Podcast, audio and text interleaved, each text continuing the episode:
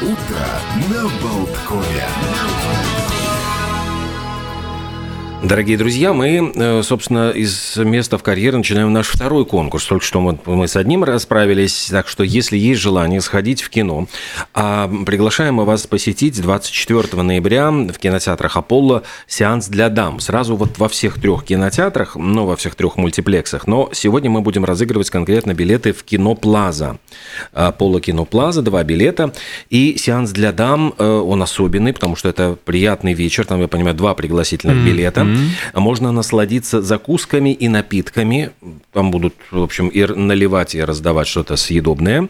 И более того, еще среди посетителей этого сеанса будут э, разыгрывать э, билеты на лондонскую королевскую оперу «Богема». Ну, эта трансляция будет тоже идти в Аполло, э, в кинотеатрах Аполло.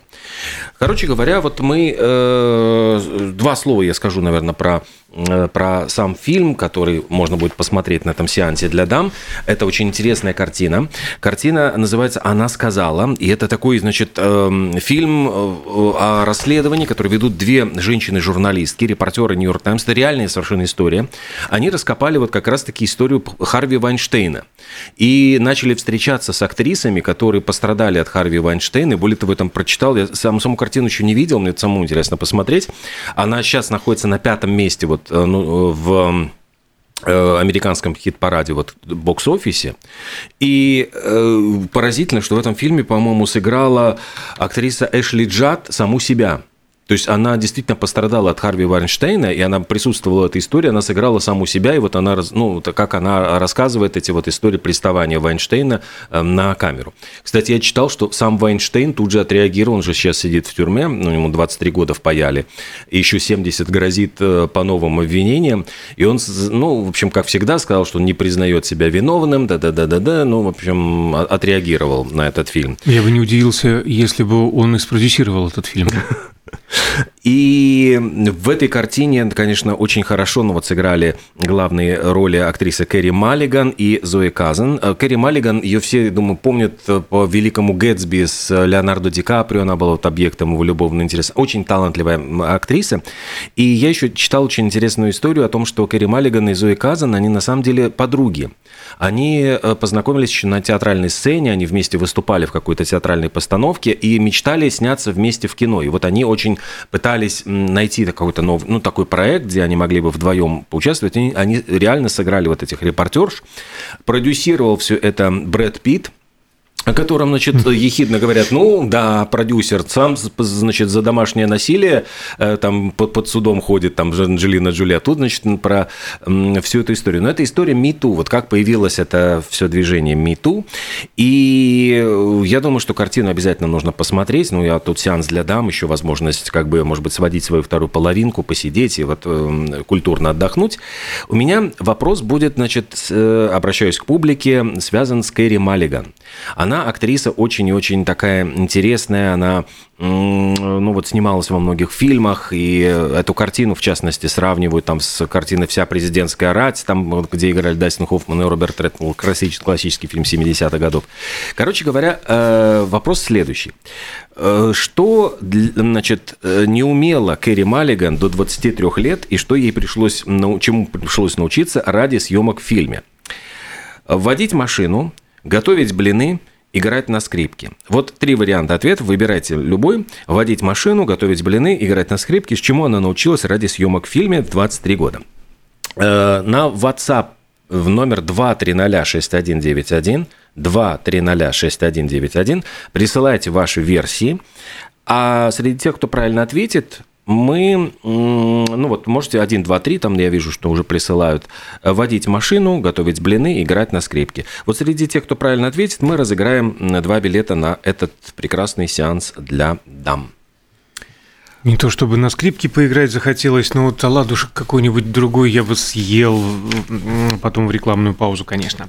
А пока э, мы ждем ваших ответов, их э, коллекционируем и выбираем среди правильных тот самый единственный. Давайте пробежимся еще. Э, ну, кстати, про Вайнштейна и прочих подобных. Сегодня Лыков строку Международный день борьбы с безнаказанностью. Праздник угу. был учрежден в 2011 по инициативе Международной ассоциации по защите свободы свободы человека.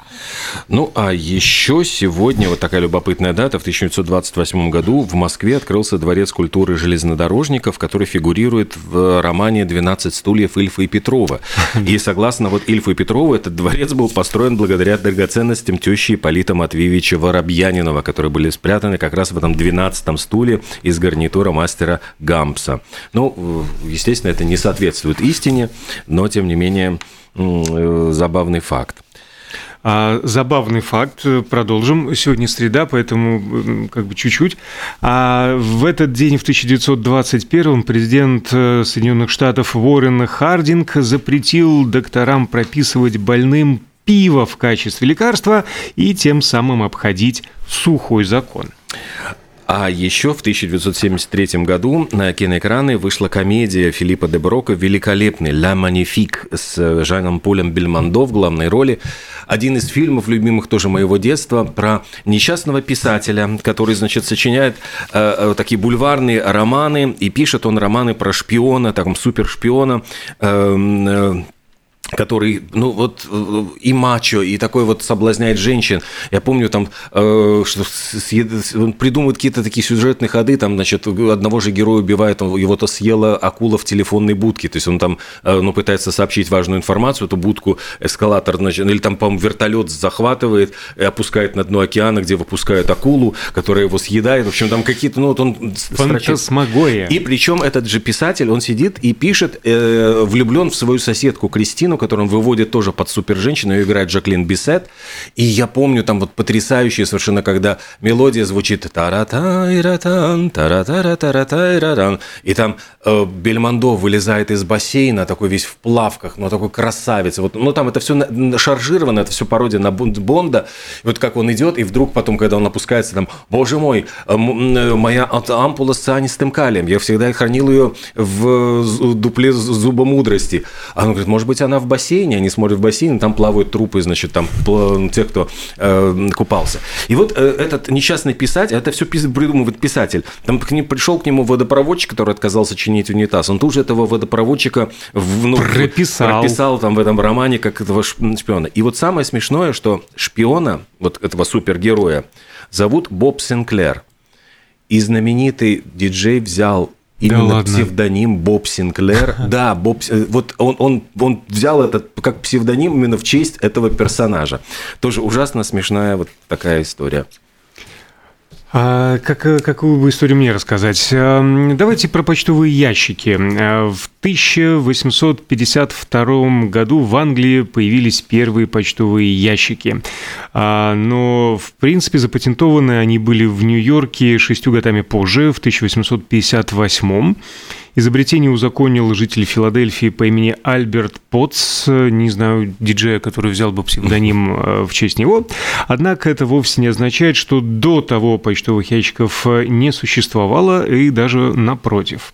Есть несколько эпизодов, которые претендуют быть э, первым упоминанием. Так, э, в XVI веке, в самом начале, во Флоренции были установлены деревянные почтовые ящики, так называемые тамбуры.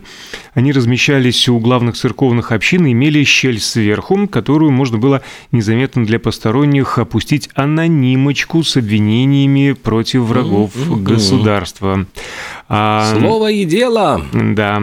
Также в XVI веке у мыса Доброй Надежды экипажами британских судов были установлены каменные почтовые ящики, а, передавать письма на другие суда, и аналогичные каменные ящики были у голландских моряков, ну вот у каждого свои. А в нынешней Польше а, первый почтовый ящик появился в Легнице. Произошло это в 1633 году. Также почтовые ящики упоминаются в документах городской почты Парижа, которая была основана в 1653 а в XVIII веке э, капитаны судов, входивших из Англии в Америку, использовали для сбора корреспонденции холщовые мешки, которые вывешивались в холлах гостиниц и кофейнях для сбора писем.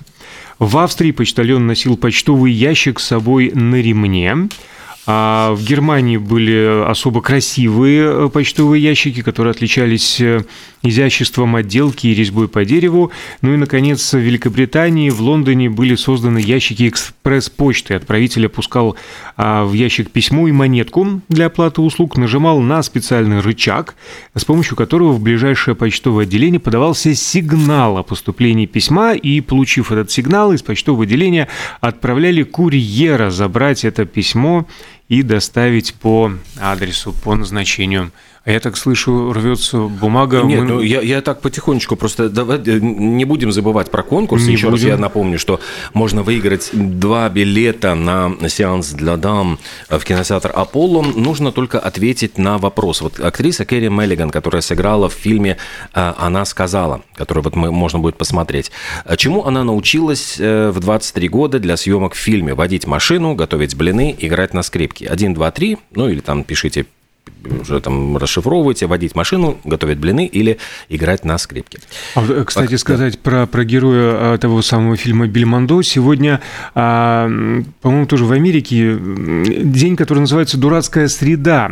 И он посвящен книге, которая так и называлась, э, для, для, для детей. Ее написал Джордж Бут и посвящен сюжет различным нестандартным ситуациям там упоминается дождевой червь, который преследует птицу, самолет, который э, летит задом наперед, и, и, и Бельмондо выходит из бассейна в, плавках. плотно, да, обтягивающих э, э, ну, плавках. Ну, кстати, вот говоря про книжки, в которых всякие небылицы, в 2002 году вдова популярного певца Отиса Рединга и также его бывший менеджер этого певца Отиса Рединга подали иск против автора биографии.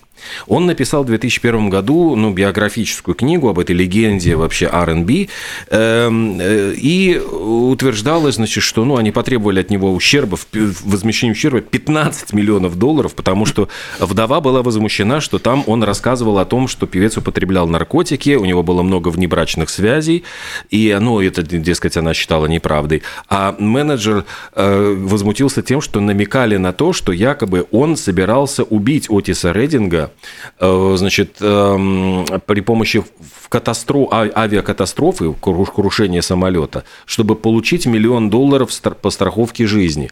Ну, то есть, это э, менеджер был просто в шоке, там говорил, что, что простите, там, чтобы самолет грохнуть, что, там, что я там нанял какую-то мафию, чтобы они там взрывчатку положили в самолет с этим певцом. Это уже, ну, типа, вот, ну, совсем из ряда вон. Да, богатая фантазия. А, про, про различные возмущения. А в этот день в 1979 э, году а, Pink Floyd э, синглом выпустили Another Brick in the Wall, э, в скобочках часть вторая. Сразу же эта композиция стала номер один в Великобритании, и в Америке, и в девяти других странах. В песне звучит детский хор учеников Ислингтон Грин School на севере Лондона, она расположена до сих пор. Рядом с этой школой находилась э, Британия Роу студия, где записывались, а, в общем-то, Флойды. Изначально песня состояла из куплета и припева, и намеревались ее исполнять под акустическую гитару. А, и, как вспоминают участники группы, изначально эта композиция была траурной, наводящей тоску вещью. Но окончательный вариант появился в результате студийной работы при участии продюсера Боба Эзрина, во-первых, он добавил э, неожиданный э, для Пинк Флойда ритм, и он же, в общем-то, и предложил оживить композицию детским вокалом и договорился с руководителем хора школы Ислингтон Грин, что коллектив споет в обмен на возможность бесплатно записаться а, в студии. Но э, когда Another Break in the Wall стала хитом, подверглась жесткой критике. Многие увидели в ней призыв отказаться от образования «We don't need no education», а, посчитали крайне вредной для молодого поколения, а еще негодование вызвало а, привлечение школьников к записи э, трека.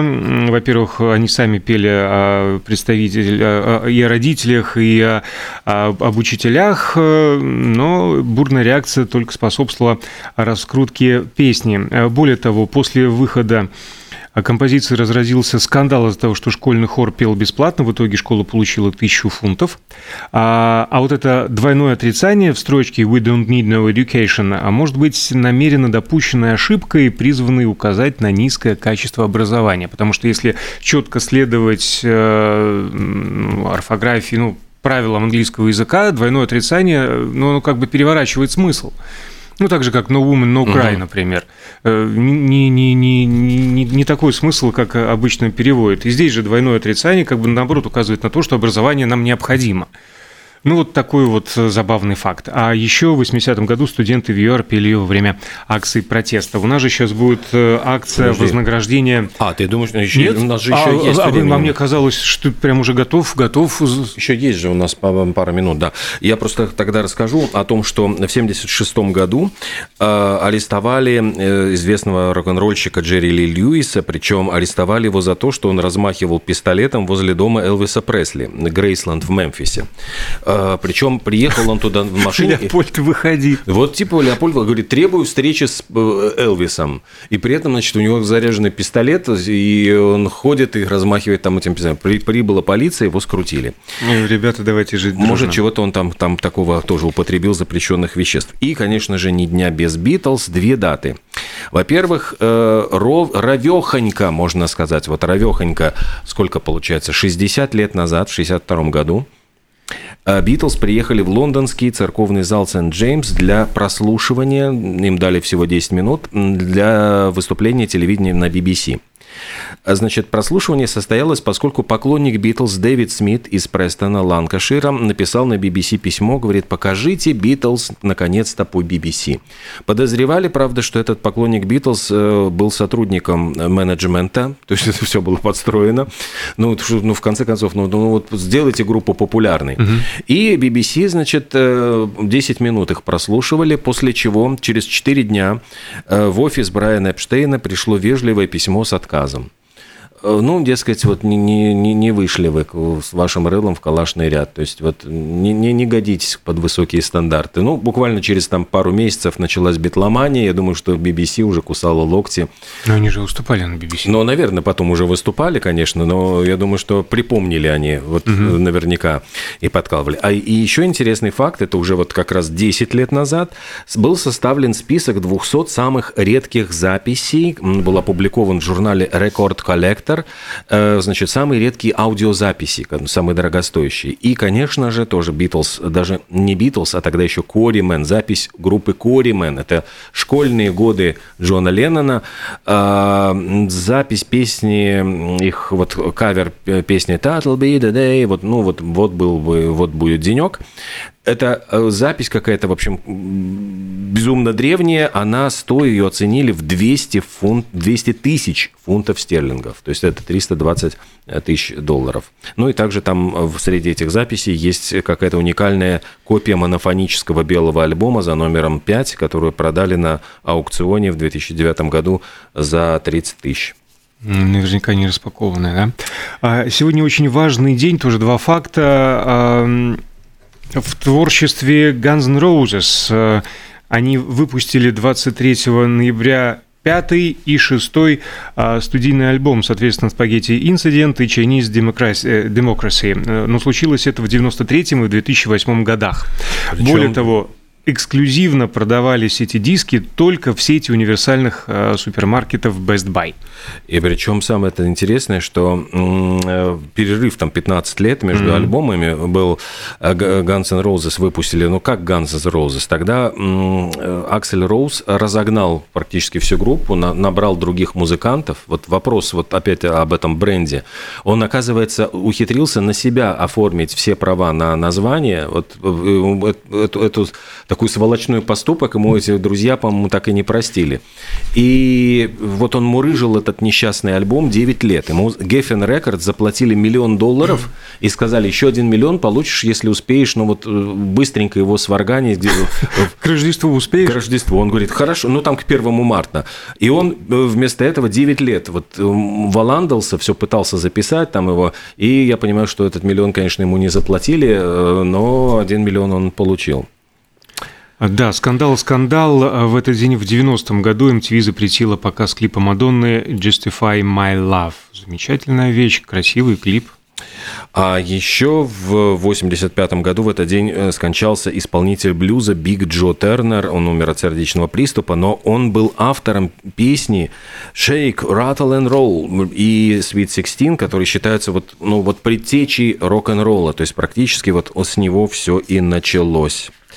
А еще э, в этот день, в 91-м, а Фредди Меркьюри сообщил, что болен mm. спидом и на следующий день скончался. Майли Сайрус сегодня 30, 30 лет исполнил. лет. 30, 30 лет девочка лет, созрела. Да. То есть это вообще мы все время ее воспринимаем как какую-то Ханну Монтану, а уже ей тридцатник. Э, дочка тоже ведь исполнителя кантри-музыки, очень популярного. И на тот момент казалось, что ну, он популяр, популярен, там угу. какая-то дочь. Но сейчас она его превзошла. Ну что, давай подводить итоги. Значит, давай э, подводить итоги. На самом деле Керри Маллиган научилась водить машину. А я думал, все-таки печь блины. Нет, водить машину, и это нужно было для фильма Never Let Me Go. Э, среди тех, вот, кто правильно ответил, вот я бумажки вам предлагаю выбрать, да. посмотрите, а вот озвучьте, средненькую. озвучьте нам последние три цифры. 0,2. 0,2. Замечательно. И мы обязательно свяжемся тоже с э, победителем этого конкурса. Подарочная карта на две персоны ждет вас.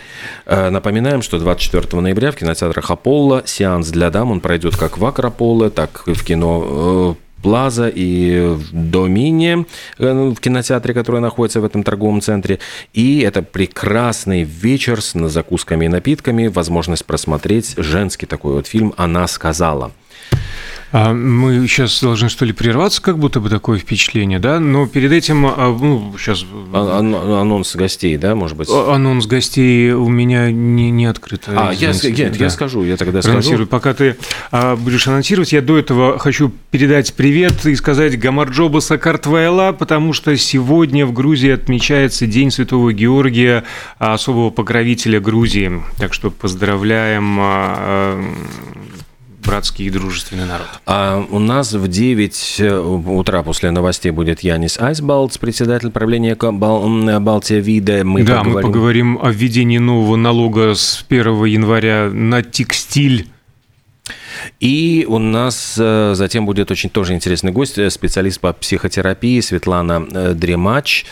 И мы поговорим о бассейне Зимней Хандре, как вообще прожить до весны и до солнечных дней, потому что многие испытывают депрессию именно в связи с темным временем года. И согласно а, опросу, недавно проведенному в Латвии, только каждый четвертый латвиец считает, что на него не влияет темное время года. Да и то врет, наверное. Наверняка.